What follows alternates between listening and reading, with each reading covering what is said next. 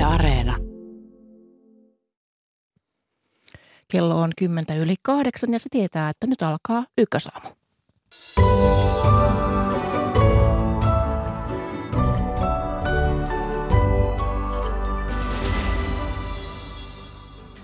Valtionjohto kertoo parin tunnin päästä NATO-kannoistaan. Arvioimme aluksi tutkijoiden kanssa, millaisessa historiallisessa murrosvaiheessa elämme.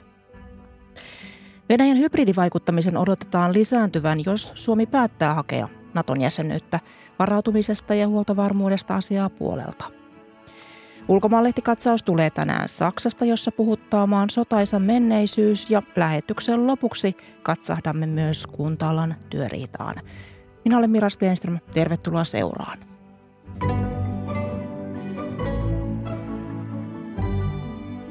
Aluksi kuitenkin Ukrainaan, jossa meillä on ulkomaan toimittajamme Mika Mäkeläinen. Hyvää huomenta Odessaan. Hyvää huomenta. Venäjä on jatkanut iskujaan Ukrainan itäosissa, mutta myös sinne Odessaan on tehty viime aikoina ohjusiskuja. Muun muassa hotelleja, asuinrakennuksia, ostoskeskuskin on tuhoutunut. Minkälainen turvallisuustilanne Odessassa on tällä hetkellä? No kyllä se turvallisuustilanne täällä on sikäli ihan hyvä, että Odessa on kuitenkin melko kaukana tuolta rintamalta, mutta toki täällä nuo Venäjän ohjusiskut ovat lisääntyneet ja niitä Ukrainan on todella vaikea torjua. Että viime, eilen kuitenkin oli kaksi ilmahälytystä ja myöhemmin kerrottiin, että Ukraina ampui alas yhden risteilyohjuksen, joka oli matkalla tänne Odessaan, että, että näin onnistuttiin. Mutta viime yönä ja tänä aamuna täällä on ollut hiljaista ja ei ollut mitään ilmahälytyksiä. Mutta sen lisäksi tietysti mitä julkisuuteen on kerrottu, niin on tietysti mahdollista, että Ukrainan sotilaallisiin kohteisiin on Venäjä tehnyt onnistuneita iskuja, mutta Ukrainalla ei ole tosiaan tapana kertoa näistä omista tappioistaan mitään. Ja sitten näiden ilmaiskujen lisäksi niin täällä ollaan varpaillaan sen suhteen, että mitä Venäjän laivasto tekee Mustalla merellä, ettei pääse yllättämään siltä suunnalta, ja näitä laivaston liikkeitä seurataan hyvin tarkkaan. No miten paikalliset siellä varautuvat iskujen uhkaan, kun olet paikallisia tavannut? No useimmat eivät näytä kyllä varautuvan oikein yhtään mitenkään erityisesti, vaan elämä jatkuu ihan normaalin tapaan ja edes nämä ilmahälytykset eivät saa ihmisiin liikettä, vaan täällä on oikeastaan totuttu niihin. Jotkut tietenkin menee kellareihin tai pysyy sitten ainakin sisällä ilmaiskujen aikaan, mutta kuitenkin tämmöisiin poikkeusoloihinkin tottuu ja elämää yritetään jatkaa ihan normaalisti, ja näistä ilmaiskuista täällä Odessassa on tullut ikään kuin tällainen uusi normaali tässä sodan mittaan. Etelä-ukrainalainen Khersonin kaupungin tilanne on ollut viime viikoilla tai viime, viime päivinä tapetilla. On kerrottu, että alue haluaisi liittyä suoraan Venäjään ilman kansanäänestystä, mutta eilen syrjäytetty pormestari kiisti täysin tämmöiset väitteet. Niin mitä Khersonin tilanteesta tiedetään? No ensinnäkin täytyy muistaa, että tämä Venäjän nimittämä miehityshallinto Khersonissa, niin sehän ei kerro khersonilaisten mielipiteestä yhtään mitään, vaan se on perustettu pelkästään toistamaan tätä Kremlin propagandaa ja toteuttamaan Venäjän omia päätöksiä. Kaikki, kaikki merkit mun mielestä viittaa siihen, että siviilit Khersonissa tekee kaikkensa vaikeuttaakseen tätä Venäjän miehityshallinnon toimintaa, ja ei siellä tietenkään haluta elää missään Venäjän alaisuudessa. Ja jos Venäjä nyt sitten jatkossa päättää liittää Khersonin itseensä ilman, ilman että se tekisi edes mitään, järjestäisi mitään tällaista tekastua tai väärennettyä kansanäänestystä, niin kyllä se mun nähdäkseni kertoo lähinnä siitä, että Venäjän ote Khersonista on aika heikko, eikä Venäjä pystyisi edes sitten järjestämään tällaista väärennettyä kansanäänestystä. Yhdysvaltain puolustushallinto on arvioinut, että Venäjän hyökkäyssota Ukrainassa olisi muuttumassa yhä selvemmin umpikujaksi, jossa kumpikaan osapuoli ei pääse tavoitteisiinsa. Niin miltä tämä taistelujen tilanne sinusta näyttää? No kyllä tämä Venäjän niin sanottu suurhyökkäys tuolla Itä-Ukrainassa aika nihkeästi etenee ja Venäjä kärsii jatkuvasti hyvin raskaita tappioita. Mutta vaikka Ukrainan puolustus on ollut tehokasta, niin kyllähän Venäjä on siellä pikkuhiljaa sitten saanut uusia kyliä haltuunsa Luhanskin ja Donetskin alueella, ja käytännössä hallitsee lähes koko Luhanskin aluetta nyt tällä hetkellä. Ja, ja kun Venäjä nyt sitten jonnekin aina pääsee, niin näiden maahan kaivautuneiden joukkojen häätäminen pois on kyllä sitten hyvin hankalaa. On aika ymmärrettävä, että täällä Ukrainassa mielellään hehkutetaan Ukrainan menestystä, ja sitä on jonkun verran saatukin lähinnä Harkovan suurkaupungin suunnalla, mutta että se voi olla sikäli, sikäli liioiteltua, että kyllä Venäjä, Venäjä tuolla Donetskin suunnalla edelleen etenee ja Ukrainakin on maksanut kyllä puolustuksestaan ja sodasta ihan valtavan kovaa hintaa. Kiitos näistä tiedoista Odessaan, Mika Mäkeläinen, ja sinä sieltä sitten aina raportoit, raportoit paikallisten kuulumisista. Kiitoksia.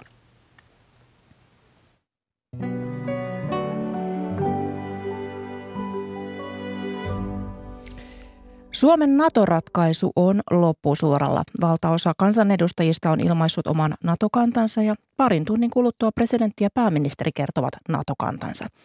Tervetuloa lähetykseen poliittisen historian apulaisprofessori Johanna Rainio-Niemi Helsingin yliopistosta. Huomenta. Huomenta. Ja huomenta ja tervetuloa ajatuspajan Magman tutkija ja poliittisen historian dosentti Mikko Majander. Huomenta. Huomenta, huomenta. Aloitetaan eilisistä kansainvälisistä vieraista, nimittäin Britannian pääministeri Boris Johnson tapasi eilen Ruotsin pääministeri Magdalena Anderssonin ja myös sitten presidentti Niinistön. Tuossa tapaamisessa Niinistön kanssa Johnson allekirjoitti kahdenvälisen yhteistyöjulistuksen ja Johnson vakuutti, että Britannia olisi tiukan paikan tullen Suomen turvana myös sotilaallisesti. Minkälainen muutos tämä on Suomen ja Britannian olemassa oleviin suhteisiin? Johanna Rainio-Niemi. Sanoisin näin, että Suomella varmaan on ollut kiinnostusta yhteistyöhön Britannian kanssa jo tässä aikaisempina vuosina. Ruotsilla ehkä vieläkin huomattavammin, että siinä mielessä jatkumoa. Toki sitten tärkeä signaali tähän meneillään olevaan prosessiin. Mikko Majander. Joo, en mäkään näe mitään dramaattista muutosta, mutta kyllä tämä oli mun mielestä merkittävä vierailu ja merkittävät nämä julistukset vakuutuksena siitä, että sanotaan näin, että meidän on vaikea olettaa, että saataisiin parempia turvatakuita tai vakuuksia tai suojaa tässä vaiheessa kuin tämän tyyppinen julistus, joka on tietysti vähän epämääräinen, avoin, mitä se käytännössä tarkoittaisi, mutta sitähän kansainvälinen politiikka on, kun suurvallat pelaa vastakkain, niin joutuu katso- arvuuttelemaan sitä, että kannattaako toisen lupauksia tai bluffeja katsoa vai ei. Britannia on vanha sotilassuurvalta, joka nyt ei ole enää E U:ssa jäsenenä, niin mä luulen, että sillä on ollut myöskin tarvetta juuri sillä omalla vahvuudellaan, eli sotilaallisella puolella näyttää vähän lippua ja on ollut aika aktiivinen myöskin tuolla Itä-Euroopan tai itäisen Keski-Euroopan maissa nyt tämän Ukrainan kriisin aikana. Miksi Johnson tuli Suomeen juuri nyt? Onko tämä tavallaan viimeinen ponnistus, että meidät saataisiin NATOa kohti? No mä luulen, että se ponnistus on kyllä jo päätetty aikaisemmin, mutta tuota, kyllä tässä päätöksen hetkellä koko kansainvälisen ää, diplomatian fokus on nyt Suomessa ja Ruotsissa ja tänään se on Suomessa. Ja kyllä se aika vaikuttava juttu oli, että Britannian pääministeri tulee paikan päälle tekemään tällaisen sopimuksen. Tätähän ulkoministeri on tehnyt kaikissa NATO-maissa tätä pohjatyötä ja presidenttikin on käynyt Yhdysvalloissa asti, mutta tämä on nyt tämmöinen tietysti näyttävä kulminaatio. No, presidentti Niinistö otti eilisessä tiedotustilaisuudessa poikkeuksellisen voimakkaasti kantaa siihen, että mitä Venäjän hallinto ajattelisi Suomen mahdollisesta NATO-jäsenyydestä. Niinistö totesi, että Venäjä on itse muuttanut käytöstään ja hän sanoisi, että te aiheutitte tämän. Katsokaa peiliin. Minkälainen presidentti eilen nähtiin? No näin historioitsijana tietysti ajattelee, että Suomen ja ää, aikanaan Venäjä ja sitten Neuvostoliitto ja taas Venäjän suhteissahan luottamuksella ja hyvillä yhteistyösuhteilla on ollut painoarvonsa. Ja ehkä eilen nähtiin presidentti, joka indikoi, että nyt tällä hetkellä luottamus on mennyt. Mutta milloin meillä on viimeksi kuultu Venäjän suuntaan näin painokasta tekstiä? No ei varmaan pitkään aikaan, ei tietenkään. Niin, sitä oikeastaan antoi tuossa jo niin kuin historiankirjoituksen ensimmäisen tulkinnan tälle koko prosessille, josta tullaan kirjoittamaan vielä monta kirjaa ja monta tulkintaa. Ja minun mielestä siinä oli myöskin henkilökohtainen ulottuvuus, koska Niinistö kuitenkin on kahdella presidenttikaudella ollut hyvin nihkeä NATOon kääntämään kansakunnan mielipidettä kohti NATOa, että hän on ollut pikemminkin jarruna siinä kuin sitä ajamassa, niin nythän niin kuin myöskin selitti meille kaikille, että mistä se johtuu ja missä on syy, että hänenkin näkemyksensä on tässä muuttunut ja se on Moskovassa. Ja historian tutkija tietysti oikeastaan tällaisessakin tilanteessa miettii jo mitä tuleva historiankirjoitus tästä kertoo, ja sillä tavalla katsoo myöskin jatkuvuuksia tämän kaiken uuden ja dramaattisen alla. Ja itse ajattelin sitä kyllä, että kyllä uuden vuoden puheessa presidentillä oli jo sellaisia elementtejä, jotka oli aikaisemmasta poikkeavia ja näytti tähän suuntaan, että siinä mielessä tämä on varmasti juuri näin, niin kuin Mikko sanoi, että tästä tulee, tämä on tämä luottamus ja sen luottamuksen varaan rakennettiin sellaista toisen tyylistä vakauspolitiikkaa aikaisemmin ja se, se päättyi sitten oikeastaan. Jatkuma uuden vuoden puheen naamiot on riisuttu ja nyt tämä. Kyllä, joo. Tasavallan presidentti Sauli Niinistö ja pääministeri Sanna Marin ilmoittavat NATO-kannastaan tänään kello kymmenen, niin millainen historian murroshetki tuo on? No minusta tässä on vähän jopa jo antikliimaksin tuntua, koska tämä on niin kuin niin selvä tämä prosessi ollut ja edennyt vääjäämättömästi kohti sitä, että, että minusta tämä on niin kuin, nyt voidaan hyvin puhua niin kuin tämä on totta kai jää historiankirjoihin ja on, on, on tärkeä juttu, mutta ehkä tässä eniten vaikuttaa se, että nyt päästään niin koko prosessissa uuteen vaiheeseen. Tässä on odoteltu jo semmoinen useampi viikko tavallaan sitä, että kaikkien kannat tulevat näkemään. Tämä on nyt se viimeinen ja nyt päästään sitten siihen toteuttamisvaiheeseen, että ainoastaan jos sieltä nyt tulisi, että ei me, ei me, ei me halutakaan liittyä, niin silloin menee maailmankirjat sekaisin. Mä oon kyllä hyvin samaa mieltä siinä. Tämä on monella tavalla poliittisesti erittäin iso käännekohta, mutta tämä käännekohta on ollut tekeillä tässä viimeiset oikeastaan kuukaudet tai viikot kyllä ihan siis niin kuin ennennäkemättömän intensiivisellä tavalla, jota tietysti kehystää ja myös perustelee se, että eihän tämä ole ihan normaalia aikaa, että me ollaan akuutissa tämmöisessä sotatilanteessa Euroopassa, että se on kyllä kehystänyt varmasti ja luonut tähän tämän intensiteetin ja paineen, jossa tämä tapahtuu. Mutta kyllä mäkin oikeastaan tässä vaiheessa jo niin kuin tavallaan ajattelen, että nyt tämä alkaa tai nyt alkaa joku, joku uusi. Että tästä tulee nyt tämä ihan lähihistorian vaihe loppuunsa, joka tarkoittaa nyt tätä ehkä niin kuin viimeistä puolta vuotta tai vajaata ja nyt, nyt alkaa sitten, että nyt ollaan uudessa vaiheessa. Eli sellaista tilannetta ei voi tulla, että me emme haluaisi NATOon. No, aikamoisia hypoteettisia olettamuksia pitää tehdä. Ehkä, ehkä kuitenkin kaikessa tässä se suuri arvaamaton tekijä on edelleen Venäjä. Me, me emme tiedä, mikä on halu ja etenkään mikä on kyky heillä reagoida. He ovat luvanneet tai uhanneet moneen otteeseen, että tällä on seuraamuksia. Mutta yhtä lailla kun me tiedämme, mitä Britannian tuki olisi kovan paikan edessä, niin ei me tiedä ollenkaan, että mikä se Venäjän reaktio sieltä on. Et tietysti hypoteettisesti voisi ajatella, että Venäjä pystyy tekemään jotain sellaista, joka saa kansalaismielipiteen kääntymään, että ehkä tämä ei kannatakaan. Mutta mun mielestä semmoinen spekulointi on tässä vaiheessa Suomen taholta turhaa. No, osa suomalaisista poliitikoista on joutunut tämän kevään aikana pyörtämään mielipidettään NATOsta, vastustustaan NATOsta, NATOon liittymistä kohtaan. Niin mitkä seikat, Mikko Majander, selittävät tämän NATO-keskustelun suunnan muutosta? Minun mielestä Suomessa on sekä kansalaisten että varmaan poliitikkojenkin niin kuin pinnan alla tai latentisti ollut paljon suurempi öö, myötämieli NATOa kohtaan. Eli siis NATO ei ole Suomelle ideologinen kysymys, vaikka sitä joskus näin argumentoidaan julkisesti. Se on strateginen kysymys ja lopulta pragmaattinen.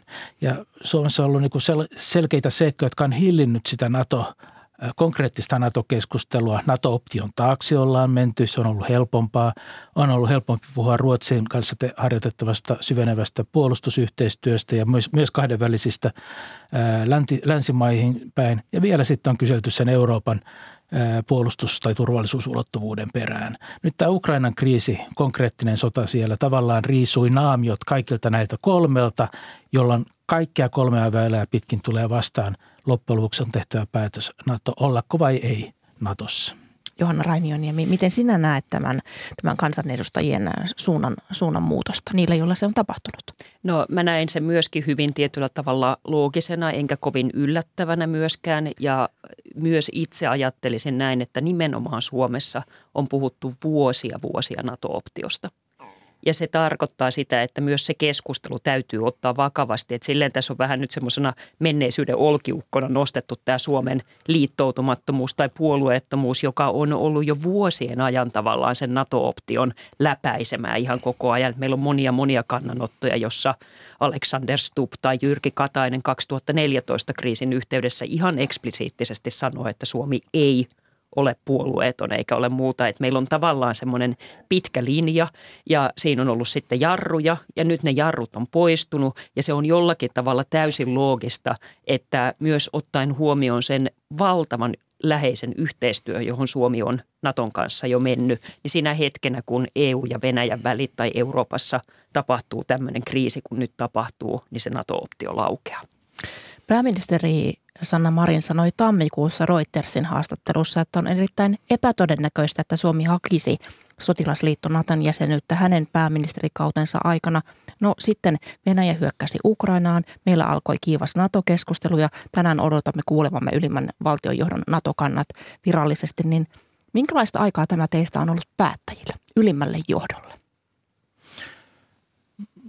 No vaikeata tietysti johtaa kansakuntaa Öö, oikeastaan kriisistä toiseen. Öö, hätätila tai poikkeustila on ollut päällä nyt jo aika pitkään ja nyt kun tuli vielä tämmöinen, joka saa näin dramaattiset muodot. Öö, ja siinä on sitten tasapainoilua sen kanssa, että mikä on reagointia siihen, mikä kansainvälisessä politiikassa tapahtuu. Esimerkiksi pääministeri on selvästi antaessaan tuon epätodennäköistä minun tai tämän hallituksen aikana, niin se muuttui vain todennäköiseksi seuraavassa kuussa, kun Venäjä astui tietyn rajan yli ja aivan konkreettisesti vielä aseet kädessä. Eli kyllähän niin kuin valtionjohdon kykyä punnitaan siinä, että sillä on kykyä reagoida siihen, mitä tapahtuu ympärillä, eikä vaan tuijota hallitusohjelmaa esimerkiksi. Että sillä ei voi ennustaa, mitä tapahtuu seuraavan neljän vuoden aikana, hyvä jos vuoden aikana. Joo, kyllä mä luulen, että toisaalta politiikka on hetken taidetta monella lailla. Ja Suomessa ehkä sanotaanko näin, että voi olla, että täällä sen pitkän NATO-option ja yhteistyönkin kautta on institutionaalinen valmius olemassa.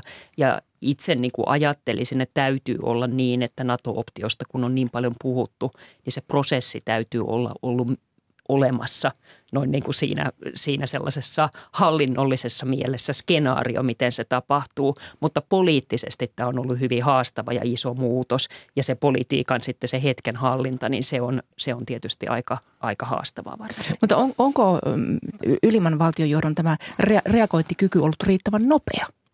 No minusta niin kun on ollut paljon syytöksiä siitä, että olisi pitänyt vielä nopeammin tulla kaikkien kannat julkimasta. Tämä on ollut erittäin nopea prosessi ja hyvin organisoitu siinä mielessä, että vaikka ehkä on vähän näennäisdemokraattinen, tämä meidän keskustelu ei ollut kovin syvällinen ja, ja tämä niin kuin lopputulos on ollut jotenkin jo liian selvä. Ää, mutta minusta se kuitenkin kunnioitettu demokratian pelisäännön muotoja ja sisältöjäkin, että siinä mielessä tämä on mennyt hyvin. Mutta ehkä mä vielä palasin tuohon, että siihen tasapainoiluun niin kuin reagoida, mitä tapahtuu, niin ei oikea valtiojohtaminen kuitenkaan oikeastaan voi mennä aina vaan sen taakse, että reagoidaan ulkoa tulevaan. Että kyllä tietysti, jos ajattelee semmoista meidän, jotka ollaan kasvettu Paasikiven Kekkosen Suomessa tai linjan mukaisesti, niin siihen on kyllä liittynyt siihen, että Suomella on sellainen linja, joka on riippumaton siitä, mitä tapahtuu ympärillä. Ja, ja tietysti voitaisiin ajatella näin, että jos olisi ollut niin kuin valtion johdossa joku vakaa käsitys siitä, että tapahtui mitä tapahtui, niin me hoidamme liitto, sotilaiset liittoutumattomalla tavalla. Mutta siinä on nyt se vaan, että kun Suomi on jo mennyt E U-hun yhdeksänkymmentäluvun alussa ja meillä ollaan niin kuin solidaarisuusklausuulit olemassa E U:n sisällä, niin tätä ei voi niin kuin tämä NATOa oikein enää irrottaa siitä, vaan se nyt vaan on niin, että Euroopan puolustus nojaa NATOon. Ei ole rinnakkaisia organisaatioita, eikä niitä haluta kehittää.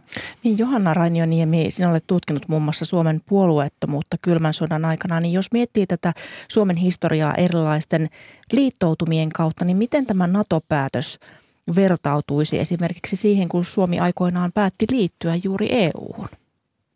No sanotaan näin, että E U:hun liittyminen oli varmasti historiallisesti valtavan iso murros ja se oli monialainen murros ja se tapahtui ennen kaikkea toisenlaisessa kansainvälispoliittisessa tilanteessa. Että kyllä mä sanoisin tuohon vähän, mitä Mikkokin sanoi justiinsa tämän hetken kannalta, että se on varmasti näin, että tämä ei ole ihan normaali politiikan mukainen eikä normaali demokratian mukainen päätöstilanne tällä hetkellä. Ja varmasti on reagoitu nopeasti, on painotettu sitä, mikä on tärkeää, on pidetty kiinni tietyistä perusperiaatteista, mutta aivan niin kuin semmoinen vastaava kuin esimerkiksi E U-jäsenyyskampanja aikana, jossa käytiin kuitenkin tavattoman monipuolinen pitkä keskustelu, niin tämä ei missään nimessä ole. Tämä tapahtuu tämän meneillään olevan sodan ja kriisin tavallaan luomissa kehyksissä. Ja tässä on myöskin kansainvälinen tilanne on semmoinen, että aivan varmasti on näin, että esimerkiksi Baltian asema ää, tuottaa sellaista tilannetta, että kerta kaikkiaan Suomella ja Ruotsilla ei ole mahdollisuutta pysyä tästä ulkona. Että joko se päätetään mennä nyt tai me päätetään mennä sitten vielä pienemmässä raossa. Niin sinä Mikko Majander, sinä seuraat Ruotsin keskustelua, mitä, mitä siellä on meneillään ja huomenna Ruotsissa julkaistaan selvitys NATO-jäsenyydestä, niin kummalle päätös NATO-jäsenyydestä on helpompi, Suomelle vai Ruotsille? No kyllä se on Suomelle ja meidän historiallinen kokemus on niin erityyppinen, että jos ajatellaan viimeistä kaksisataa vuotta, niin Suomi on tavalla tai toisella sotkeutunut kaikkiin suuriin kansainvälisiin sotiin, Krimin sodasta lähtien. Ruotsi on pystynyt tällä liittoutumattomuuspolitiikalla pysymään niistä erossa. Tämä on se fundamentaalinen, mentaalinen ero. Ja tästä syystä niin kuin Ruotsissa tämä liittoutumattomuus on paljon enemmän kansakunnan identiteettikysymys. En sielläkään sanoisi, että ideologinen kysymys, mutta se niin kuin kansakuntaan oma kuvaa muovaava kysymys. Kun Suomelle se on sitten kuitenkin pragmaattinen, niin kuin Mauno Koivisto sanoi, että Suomen idea on selvitä. Ja siihen liittyy mahdollisuus erilaisiin sotilaallisiin ratkaisuihin. Ja sitten samaan aikaan ehkä vielä ajattelisin sitä, että Ruotsia varmasti tässä ajaa se pohjoismaisen yhteyden ajatus jollakin tavalla ja se sitten ehkä niin kuin reaalipoliittisesti sielläkin lopulla painaa siihen, että ajatellaan, että ei voi jäädä pois tästä, jos kaikki muut on mukana. Poliittisen historian apulaisprofessori Johanna Rainio-Niemi ja ajatuspaja Magman tutkija ja poliittisen historian dosentti Mikko Majander. Paljon kiitoksia tästä keskustelusta ja vierailusta Ykkösaamussa. Kiitos.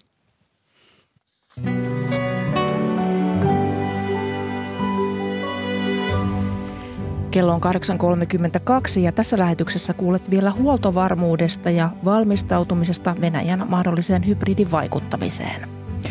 Ulkomaanlehtikatsaus tulee Saksasta, jossa puheenaiheena ovat muun muassa asehankinnat ja menneisyydestäkin puhutaan. Ja lähetyksen lopuksi otamme yhteyttä työehtokiistoja tuntevaan emeritusprofessoriin. Kyse on kunta-alan työehtokiistasta. Mutta hybridivaikuttamisen ja häirinnän odotetaan lisääntyvän, jos Suomi päättää hakea Naton jäsenyyttä. Miten varautua häiriöihin? Siitä puhutaan seuraavaksi. Tervetuloa lähetykseen perustuotanto-osaston johtaja Jaakko Pekki Huoltovarmuuskeskuksesta. Huomenta. Oikein hyvää huomenta ja kiitoksia. Ja huomenta ja tervetuloa Suomen Pankista maksujärjestelmät-osaston osastopäällikkö Päivi Heikkinen. Hyvää huomenta. Huomenta. Jaakko Pekki, sinä kirjoitit eilen Twitterissä, että seuraavina päivinä ja viikkoina eri palveluiden toimintavarmuudessa on mahdollisesti luvassa turbulenssia. Mitä turbulenssia odotatte? Niin kyllä varmaan tässä, kun NATO-keskustelu Suomessa etenee, niin kannattaa varautua siihen, että, että, että erilaiset ää, vaikuttamiskeinot myös, myös tota Suomessa lisääntyvät. Ja, ja olen tykännyt sanoa, että viisas varautuu. Mieluummin varaudutaan liikaa kuin liian vähän ja, ja kyllä niin kuin hereillä näinä päivinä meidän, meidän kaikkien kannattaa olla, vaikka selkeää tämmöistä uhkaa Suomessa ei, ei tällä hetkellä niin kuin laajoihin häiriöihin nähdäkään. Mutta mitä häiriöitä konkreettisesti odotatte? Anna esimerkkejä. No kyllä varmaan tämmöisiä tota, lyhytkestoisia häiriöitä, ää, jotka saattavat liittyä ihmisten perus, peruspalveluihin, esimerkiksi tota pankkipalveluihin, vesihuoltoon, sähköhuoltoon, ruokapalveluihin, niin, niin tällä hetkellä niihin, niihin me, me, meidän kaikkien kannattaa varautua. Ja ää, me, me näemme tärkeänä, että koko, koko suomalainen yhteiskunta on varautunut aina sieltä, sieltä tota kansalaisesta sitten valtion, valtionhallintoon lähtien ja erittäin hyvin ja viisaasti Suomi, Suomi tällä hetkellä varautuu ja su, suomalaiset hyvin, hyvin määrätietoisesti esimerkiksi sitä omaa, omaa kotivaraansa rakentavat, mutta ku, kuitenkin hyvin rauhallisesti tällä hetkellä ja aika semmoinen määrätietoinen tota, tekeminen tällä hetkellä on päällä. Niin, moni, moni ö, ala on ilmoittanut tästä ja kertonut ihan avoimesti varautuvansa mahdolliseen hybridivaikuttamiseen ja häirintään, mutta miten paljon teillä hybridiosaamiskeskuksessa, anteeksi huoltovarmuus, huoltovarmuuskeskuksessa on, on havaittu jo nyt sellaista jonkunlaista liikehdintää tai, tai häirintää? No, Huoltovarmuuskeskus on muodostanut joulukuusta lähtien tämmöistä viikoittaista yleistilannekuvaa siitä, että mitä... mitä Suomen huoltovarmuudessa tapahtuu ja millaisia uhkia siihen liittyy ja miten, miten tähän tulee varautua ja ennen kaikkea millaista lisävarautumista tarvitaan. Ja, ja, ja, ää, e, ehkä se kaikista näkyvin tota niin, niin vaikuttaminen on tämmöinen taloudellinen vaikuttaminen, eli, eli pakotteet ja vastapakotteethan näkyy, näkyy myös keskusteluissa hyvin paljon. Ja, Ja sitten se toinen, toinen kokonaisuus on tämmöinen toiminnallinen vaikuttaminen ja silloin, silloin puhutaan niin kuin kyber, kybermaailman ää, tapahtumista ja ehkä sie, siellä tämmöinen tota verkkoskannaaminen ja tie, tie, tietojen kalastelu niin on, on, on, on hieman kasvussa, mutta täytyy muistaa, että, että vaikka tietojen kalastelua normaaliaikoinakin nähdään hyvin paljon ja vaikkapa pankkipalveluihin kohdistuvia palvelunestohyökkäyksiä nähdään myös normaaliaikoina. Ylimmän valtionjohdon odotetaan tänään tosiaan kertovan näistä NATO-kannoistaan. Siihen on puolitoista tuntia. Kello kymmeneltä tämä tapahtuu, niin miten todennäköisesti tänään Suomeen kohdistuu jonkunlaista verkkohäirintää esimerkiksi? Itse näen sitä, että tässä kannattaa niin kuin nähdä tämmöisiä tiettyjä riskipisteitä. Ja kannattaa ehkä myös, myös katsoa hieman taaksepäin, että kahdeksas neljättä esimerkiksi, kun Ukrainan presidentti puhui puhu Suomen eduskunnassa, niin, niin, niin silloin ää, siihen samaan hetkeen osui näitä ää, vaikuttamistoimenpiteitä. Ja, ja kyllä nämä selkeästi tämmöisiä riskipisteitä on nämä, nämä kohdat, missä, missä tota, ulostuloja tehdään ja toisaalta tehdään päätöksiä. Että et, et niissä se uhkataso hetkellisesti varmasti nousee. Päivi Heikkinen, finanssisektorilla tällaisiin häiriöihin varautuminen, se on ihan, ihan arkea, se on ihan tavallista, mutta tällä hetkellä Euroopan turvallisuusympäristö on tuon Venäjän hyökkäyssodan vuoksi muuttunut paljon, niin mihin pankkisektori tällä hetkellä varautuu? Kuten sanoit, niin, niin toimiala on kyllä jatkuvasti erilaisten ää, palveluistohyökkäysten ja, ja muun ää, vaikuttamisen kohteena ja siellä ollaan hyvin varauduttu. Ää, kuitenkin nyt meillä on mahdollisesti ää, vastassa valtiollinen toimija, jonka resurssit on ihan toista luokkaa kuin, kuin erilaisilla kyberrikollisilla ja siinä mielessä ää, varautumisen tasoa on nostettu ja on, on ollut syytäkin nostaa. Meidän yhteiskuntamme on hyvin riippuvainen digitaalisista palveluista.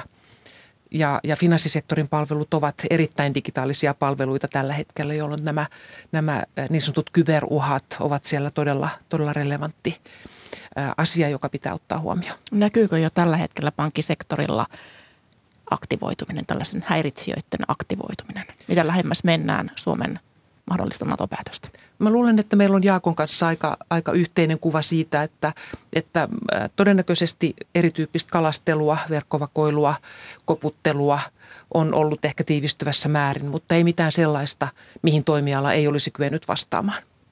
No tässä monikin asiantuntija on arvioinut, että tähän, tämän hybridivaikuttamisen seurauksena voisi tulla esimerkiksi juuri tällaisia verkkohyökkäyksiä, mutta myös sähkökatkoja. Niin Jaakko Pekki, miten suojattu meillä sähkönjakelu on tällä hetkellä? Meillä on sähköhuollon varautumista tässä parannettu useita vuosia ja, ja ehkä niistä laajoista aikaisemmista myrskyistä on niin kuin havahduttu siihen, että sähköhuollon varautumista on, on parannettava ja kyllä tässä kymmenen vuotta on, on tapahtunut erittäin hyvää kehitystä. Ää, ala, ala on hyvin, hyvin tota varautunut ja meillä vaikka Digipooli teki vuonna kaksituhattakaksikymmentä tämmöisen kyberturvallisuusselvityksen, jossa selvitettiin eri, eri alojen varautumista nimenomaan kyber, kyberhäiriöihin ja, ja siellä kärjessä Aika, aika korkeallakin pisteellä, niin vaikkapa finanssiala, sähköala ja teleala. Ja, ja t- tässä tilanteessa se on selkeästi Suomen, Suomen etu, että meillä, meillä toimijat ovat, ovat niin kuin kansainvälisestikin vertailtuna niin, niin kohtuullisen hyvin, hyvin itse varautuneet. Toisaalta meillä on tämmöinen tota, ää, tukiverkko näille toimijoille, eli, eli hu- huoltovarmuusorganisaatio toimii, jossa, jossa sitten vielä yhteisesti voidaan tota, toimintaa kehittää ja saa, saa, saadaan myös tarvittaessa valtiollisia kyvykkyyksiä sitten nä- näiden tota, yritysten oman varautumisen tueksi tässä, kun, kun Päivi sanoi hyvin sitä, että et, et uhka on kenties se, että siellä on niin kuin valtiolliset kyvykkyydet toisella puolella, niin kyllä meidän täällä Suomessakin kannattaa pitää huolta siitä, että me, me, me niin kuin pelaamme, pelaamme samaan maaliin ja yritysten ja valtiollisten tota, toimijoiden kyvykkyydet pannaan, pannaan niin kuin yhteen, että olemme, olemme yhdessä vahvoja. No tässä esimerkiksi Helsingin Sanomien mukaan nämä verkkoinfrastruktuuriyritykset, ne ovat varpaillaan, jopa tihutöihin varaudutaan. Sitten suomalaiset teleoperaattorit, ne ovat kertoneet valmistautuvansa kybervaikuttamiseen näissä tieto, tietoverkoissaan. Niin jos ajatellaan esimerkiksi näiden sähkö, energiaverkkojen, teleoperaatioverkkojen valvomista, niin miten vaikeaa se on, Jaakko Pekki? No kyllä se varmasti vaikeaa on ennen, ennen kaikkea semmoisten uhkien havaitseminen, mitkä, mitkä kenties ovat niin kuin valtiollisia ja ni, niitä on voitu, voitu valmistella jo niin kuin hyvin, hy, hyvin kauan. Että et tavallaan ehkä se suurin, suurin epävarmuus liittyy juuri siihen, että jos, jos juuri nyt ei, ei havaita mitään, niin se ei välttämättä tarkoita sitä, että Että et siellä, siellä niin kuin ohjelmissa ei vaikka olisi, olisi haittaohjelmia joukossa. Ja, ja kyllähän niin kuin Ukrainasta tiedetään se, että siellä, siellä aika pitkään tehtiin tämmöistä niin kuin valmistelua ennen kuin sitten varsinaisiin operaatioihin ruvettiin. Mutta korostan kuitenkin sitä, että tällä hetkellä tilanne näyttää ihan rauhalliselta. Toimijat ovat, ovat hyvin hereillä ja meillä koko kansakunta tällä hetkellä varautuu viisaasti ja Myös, myös kansalaiset hankkivat tätä, tätä kotivaraa, että jos niitä katkoja tulee, niin saadaan yhteiskunnalle aikaa palauttaa sitten niitä keskeisiä palveluita ja, ja nämä toimijat pystyvät sitten keskittymään niiden palveluiden palauttamiseen. No puhutaan hetkinen tästä kotivarasta, kun esimerkiksi käteisen käyttö on meillä, meillä vähentynyt tässä jo ihan, ihan tämän koronan. korona-ajankin seurauksena, mutta, mutta jos nyt kävisi näin, että tietoliikennettä häirittäisiin ja sähköverkkoihin tulisi ongelmia, niin lakkaisivatko meillä esimerkiksi pankkikortit toimimasta, pankkiautomaatit, bensa-automaatit, kaikki tämmöiset, joilla me ostamme itsellemme hyödykkeitä? No, voidaan ajatella, että yhteiskunnan kriittinen infrastruktuuri rakentuu palasista, jotka tulevat aina toinen toisensa päälle. Ja, ja sen meidän turvallisuutemme päälle tulee ilman muuta meidän sähkö, sähköverkot, sen päälle tulee meidän tietoliikenneverkot ja sen päälle tulee meidän finanssisektorin palvelut. Ja kun nämä kaikki ovat toiminnassa, niin meidän arki sujuu niin kuin me olemme tottuneet, että se sujuu. Ää, sähköverkot ovat sellainen perus ää, niin kuin palvelu, että paitsi, että kaupan maksupäätteistä loppuu virta, niin meillä on loppuu virta aika monesta muustakin paikasta. Ei välttämättä ole valaistusta, ää, emme pysty avaamaan sähkölukkoja. Et se on ehdottomasti se, se niin kuin varmaan kaikkein kriittisin, kriittisin palvelu. Tietoverkot ja, ja, ja niiden päälle rakennetut finanssialan palvelut ovat sitten se, se seuraava kerros. Jos ajatellaan sellaista aikakriittisyyttä, niin, niin kyllä meidän hyvinvoinnille tietysti on tärkeää se, että että meillä on sen turvan ja lämmön lisäksi myöskin ruokaa ja vettä. Ja paljon on puhuttu tosiaan tästä kotivarasta. Olisi hyvä, että meillä olisi kaapissa vähän kauraryynejä, hernekeittoa tai nötköttiä, että, että tiedetään, että pärjätään muutama päivä, jos emme vaikka kauppaan pääsisikään. Me olemme tuoneet esiin sitä, että ehkä siellä kannattaa olla myöskin vähän käteistä riippuen itse kunkin arjen sujuvuudesta ja mitkä ne tarpeet ovat. Niin, niin silloin semmoisessa tilanteessa, jos sähköisessä maksamisessa on häiriöitä, niin, niin kuitenkin kauppaan pääsee ja voi täydentää sitä omaa kotivaraa. Itse voisin nostaa tässä tämmöisen hyvän muistisäännön kansalaiselle. Se on viisi kovaa koota, eli kotivara, käteinen, ää, kännykkä. Eli, eli, eli ymmärretään se, että kännykässä somesisältöön kannattaa sisältyä tai, tai, tai niin kuin suhtautua hieman epäillen ja miettiä, että onko tämä nyt totta. kaverit pidetään, pidetään tota, kavereista huolta ja ehkä se, se tota, kaikista viimeinen pidetään hu- huolta myös siitä omasta kopasta eli pääkopasta ja ymmärretään, että kyllä tämä ma- maailma tässä pyörii ja, mm. ja yhteiskunta toimii, vaikka siihen tämmöisiä pieniä, pieniä häiriöitä saattaakin tulla. Käy, käydään harrastuksissa ja Ja seurataan jotain muitakin uutisia kuin pelkästään sotauutisia. Mutta kuitenkin esimerkiksi yhteiskunnan palveluja on paljon siirretty tämmöisen vahvan tunnistautumisen pariin. Ja siinä tämä pankkitunnistautuminen on, on yksi keinoista. Niin, niin jos pankkisektorille tulisi ne häiriöt, niin mitä tapahtuisi pankkitunnistautumiselle? Toimisiko meillä yhteiskunta sen jälkeen? Ihan varmasti yhteiskunta toimisi senkin jälkeen. Vikaantumista voi tapahtua monella eri tavalla. Se voi tapahtua järjestelmätasolla jossain kohdassa tai se voi tapahtua yksittäisen palvelutuottajan kohdalla. Näitä skenaarioita on lukemattomia ja mitään semmoista yhtä ää, niin kuin hopealuotia myöskään sitten näiden erilaisten skenaarioiden ratkaisemiseksi ei ole olemassa. Ää, minusta on tärkeää, että, että jokainen omalla kohdallaan pohtisi, että jos ne minun päivittäiselle elämälle tärkeät palvelut eivät olisikaan nyt muutamaan päivään käytettävissä, millä tavalla minä sitten toimisin? Mikäli ää, erilaisten verkkopalveluiden, vaikkapa terveyspalveluiden ää, käyttäminen on oman ää, esimerkiksi työn kannalta oleellista, niin silloin voisi olla järkevää hankkia ää, tunnisteet myöskin jostain muualta, jolloin jos yhden palvelutarjoajan tunnistuspalvelu ei toimi, niin voi käyttää sitten toista palveluntarjoajaa.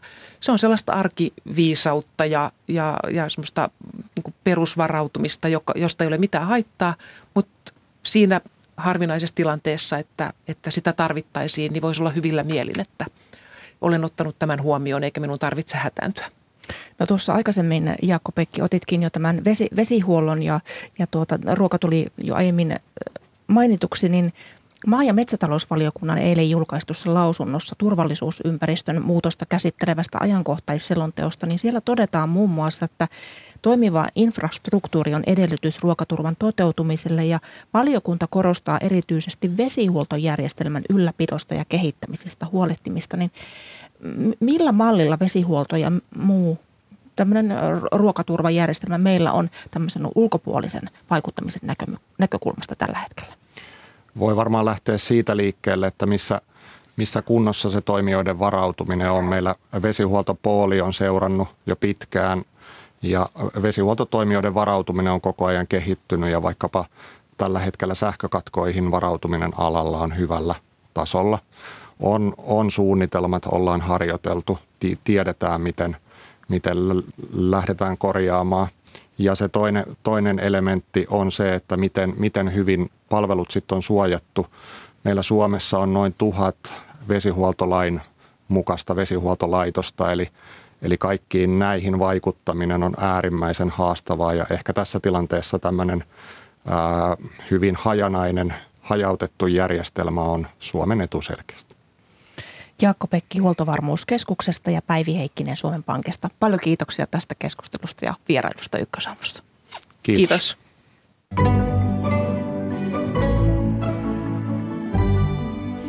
Sitten mennään Saksaan, jossa käydään vilkasta keskustelua niin asehankinnoista, aseviennistä kuin diplomaattisista ratkaisuista Ukrainan kriisiin. Viime viikkoa on myös sävyttänyt väittely Saksan historian roolista nykypäivän sodan ratkaisemisessa. Lehtiä Berliinissä lukee toimittaja Anna Saraste. Saksassa huokaistiin tällä viikolla helpotuksesta, kun ensimmäiset hallituksen edustajat vierailivat Ukrainassa. Ulkoministeri Annalena Baerbockin vierailua oli edeltänyt viikkoja kestänyt Kiovan ja Berliinin välinen sanasota, jossa Saksan presidentti Frank-Walter Steinmeier kertoi ensin vierailevansa Ukrainassa, mutta Ukrainan presidentti esti vierailun sanomalla, ettei Steinmeier ole tervetullut hänen maahansa. Baerbockin vierailua Ukrainassa seurattiin Frankfurter Allgemeine -lehdessä, jossa toivottiin ulkoministerin vierailun viestivän maiden välisen diplomaattisen kriisin päättymisestä.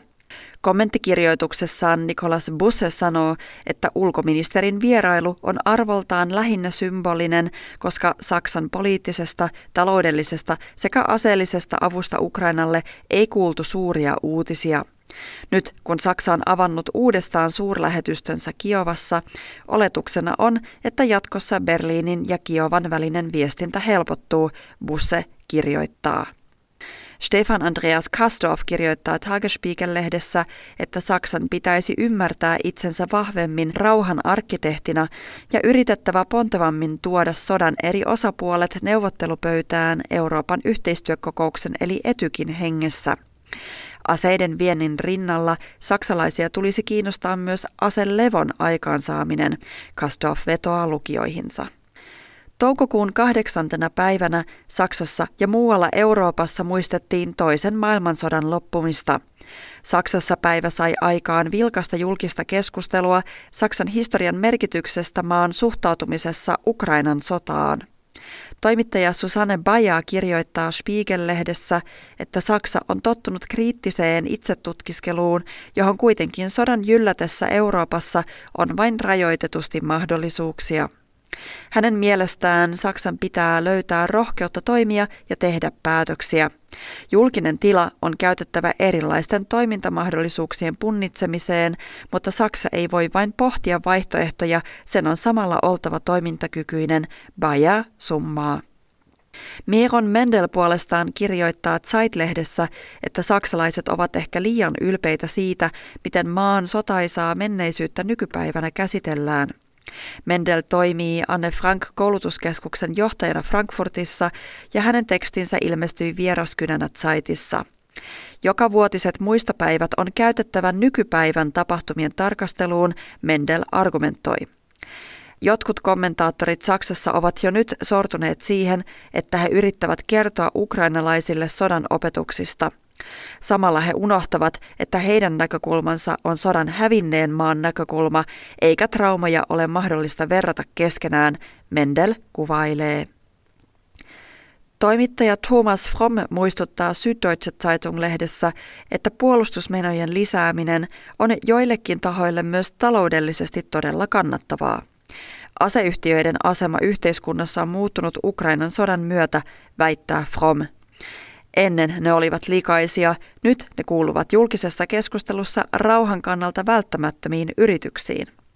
Kun Saksassa aletaan keskustella panssarivaunuista samaan äänensävyyn kuin autoista, unohdetaan, että aseiden toimittajat ansaitsevat tulonsa kuoleman tuottamisella, toimittaja kirjoittaa. Tuotoista menoihin. Nousseet sähkö- ja lämmityskulut huolettavat monia saksalaisia. Toimittaja Katrin Pribyl avaa Augusta Allgemeine-lehdessä E U:n ilmastotavoitteiden kohtaloa energiakriisin kanssa kamppailevalla mantereella.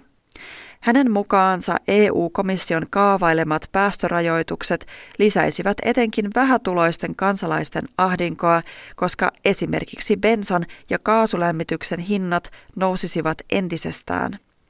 Pribyylin mukaan spagaatti kunnianhimoisten ilmastotavoitteiden ja realististen elinkustannusten välillä on muuttunut yhä vaikeammaksi. Anna Saraste, Berliini. Sitten takaisin Suomeen. Hoitajajärjestöt torjuivat eilen sovittelulautakunnan sovintoehdotuksen kunta-alan työehtokiistassa. Muut kunta-alan palkansaajajärjestöt ja työnantajat hyväksyivät ehdotuksen. Miten prosessi tästä voi edetä? Puolimessa on nyt sosiologian emeritusprofessori Harri Melin. Hyvää huomenta. Hyvää huomenta. Miten yllättävänä pidät, että Tehy ja Super hylkäsivät kunta-alan sovintoesityksen? No tämän lausta, lakon taustaa pohdittaessa, niin hoitajaliittojen ratkaisu ei ollut yllätys. Liitot olivat jo noin kolme vuotta sitten esittäneet julkisuudessa vaatimuksen siitä, että hoitajapulan lievittämiseksi tarvittaisiin pitkäaikainen palkkaohjelma ja sitten neuvottelukierroksen alettua liitot esittivät vaatimuksen kolme pilkku kuusi prosentin niin sanottua norma tai kolme pilkku kuusi prosentin palkankorotu, vuosittaista palkankorotuksista niin sanotun normaalin yleisen linjan päälle. Ja nyt tämä sovintoesitys takasi tai tarjosi liitoille ö, normaalikorotusten lisäksi viiden vuoden aikana noin yksi pilkku yksi prosenttia. Ja tämä ero liittojen tavoitteiden ja tämän nyt tehdyn ratkaisuesityksen välissä oli niin suuri, että oli hyvin todennäköistä tämä esityksen hylkääminen. No, hoitajat ovat ilmoittaneet, että heillä ei ole kiire. Neuvottelut voivat jatkua jopa vuodenvaihteeseen asti, jolloin valtion rahoittamat hyvinvointialueet aloittavat. Niin mitä tällainen välitila voisi tarkoittaa kunta-alalle ja ylipäätänsä yhteiskunnalle? On varsin todennäköistä, että muut kunta-alan liitot tulee solmimaan työehtosopimukset nyt tehdyn sovitteluratkaisun pohjalta. Ja tämän jälkeen hoitajaliitot pyrkii aloittaa neuvottelut uudestaan. Hoitajaliittojen selkeänä tavoitteena on se, että valtio tulee tukemaan tehtyä palkkaratkaisua ja ilmeisesti vielä niin, että se tulisi pääsääntöisesti sitten tapahtumaan näiden uusien hyvinvointialueiden puitteissa. Oma arvioni on se, että työmarkkinoiden ja yhteiskunnan toiminnan kannalta tällä välitilalla ei ole kovinkaan suurta merkitystä, jollei, jolleivat liitot käynnistä sitten laajoja joukkoirtisanomisia. Mutta kuten liittojen johto eilen ilmoitti, niin tällaisiin toimenpiteisiin on tarkoitus ryhtyä vasta kesälomien jälkeen. Näyttää siis siltä, että ainakin tuonne syksyyn asti tilanne pysyy varsin rauhallisena. No nythän akavalaista kuntaväkeä edustava julkisalan koulutettujen neuvottelujärjestö Juko haluaa neuvotella kunnallisen pääsopimuksen uusiksi ja Juko katsoo, että hoitajajärjestöt Tehy ja Super eivät voi olla enää osapuolia kunta-alan työehdoista sovittaessa, niin minkälainen käänne tämä on? No kyllähän se on, tai käännehän on jo ilman muuta siinä, että ö, terveydenhuolto tulee siirtymään hyvinvointialueiden myötä kunnilta valtiolle ja kuntien rooli terveydenhuollon järjestäjänä ja näin myös työmarkkinaosapuolena tulee, tulee katoamaan. Ja me eletään nyt semmoista nivelkohtaa, taitekohtaa, jossa hoitoala on siirtymässä kunnilta valtiolle ja jollakin tapaa tämä nivelkohta täytyy pystyä tämän sopimuskierroksen aikana vielä, vielä sovittamaan ja Jukon, Jukon rooli tulee tässä kohtaa tietysti muuttumaan, koska hoiva-ala tulee vaihtamaan kokonaan sopimusjärjestelmää. No kiistaa sovitelleen sovittelulautakunnan mukaan työministeri Tuula Haatainen ratkaisee nyt prosessin etenemisen suunnan, niin mitä ministeri Haatainen voi asialle tehdä? No oikeastaan ministeri Haataisen mahdollisuudet on siinä, että joko jos hän haluaa ratkaista ongelman rahalla, niin se edellyttää tietysti sitä, että julkinen sektori satsaa nykyistä enemmän hoiva-alan palkkoihin. Tai sitten ministeri Haataisen roolina on odottaa sitä, että liitot aloittaa syksyllä joukkoirtisanoutumiset. Ja sitten tässä kriisiytyvässä tilanteessa koitetaan uudelleen löytää ratkaisua olemassa olevaan kiistaan. Jos katsotaan suomalaisen työpoliittisen historian valossa, niin Harri Melin, miten tiukassa paikassa kunta-alalla nyt ollaan? No kyllä me aika tiukassa paikassa ollaan, että tällaisia näin sitkeitä tai oikeastaan näin suuren erimielisyyden kohteena olevia työkiistoja on, on ollut hyvin harvoin. Että kyllä ne on olleet pikemminkin tämmöisiä kamppailuja siitä, että halutaan jonkin verran niin sanottua normaalia linjaa, kor- korkeammat palkankorotukset. Nyt hoitajaliittojen tavoite on merkittävä palkkaohjelma, joka tulee muuttamaan sitten heidän palkkaustaan ja kyllä se poikkeaa, poikkeaa niin kuin muiden julkisen sektorin alan liittojen sekä olemassa olevista sopimuksista että heidän nyt esittämistä tavoitteistaan merkittävällä tavalla. Sosiologian emeritusprofessori Harri Melin, paljon kiitoksia haastattelusta. Kiitoksia. Ja tätä torstain lähetystä ovat valmistelleet kanssani Anna Nevalainen, tuottajana on ollut Hanna Juuti ja äänitarkkailijana on ollut Matias Puumala. Kerrotaan, että ylin valtionjohto tosiaan kertoo NATO-kannoistaan tunnin päästä ja Yle seuraa valtionjohdon NATO-ratkaisua suorassa erikoislähetyksessä kello yhdeksän viisikymmentä alkaen Radio Suomessa, T V yksi ja Yle Areenassa. Kuuluttaja Juha Salomaa, hyvää huomenta. Huomenta. Minkälaisia kuunteluvinkkejä antaisit tälle torstaille? No, uusi sarja alkaa iltapäivällä kello neljätoista kolmekymmentä. Siinä käsitellään ulkonäkökeskeisyyttä, kelvollisen kehon muottia ja käsityksiä kauneudesta. Sarjan nimi on hauska Rumien naisten vallankumous. Kello neljätoista kolmekymmentä siitä, siitä sitten. Ja Kukka Ström on tämän neliosaisen sarjan toimittaja. Kulttuuriykkösessä sitten heti perään, eli viidentoista jälkeen pizzan kulttuurihistoriaa, pizzan matka maailman maineeseen sekä merkitys tässä ajassa, ei enempää eikä vähempää. Pizzaa ja ulkonäköä. Todella mielenkiintoisia ohjelmia tulossa. Kiitos näistä. Liittyvätköhän ne jotenkin toisiin? En tiedä. Sitä, sitä voidaan aprikoida. Kiitos Juha Salomaa. Ykkösaamu päättyy. Seuraavaksi aikamerkkiä uutisiin. Kiitos seurastasi.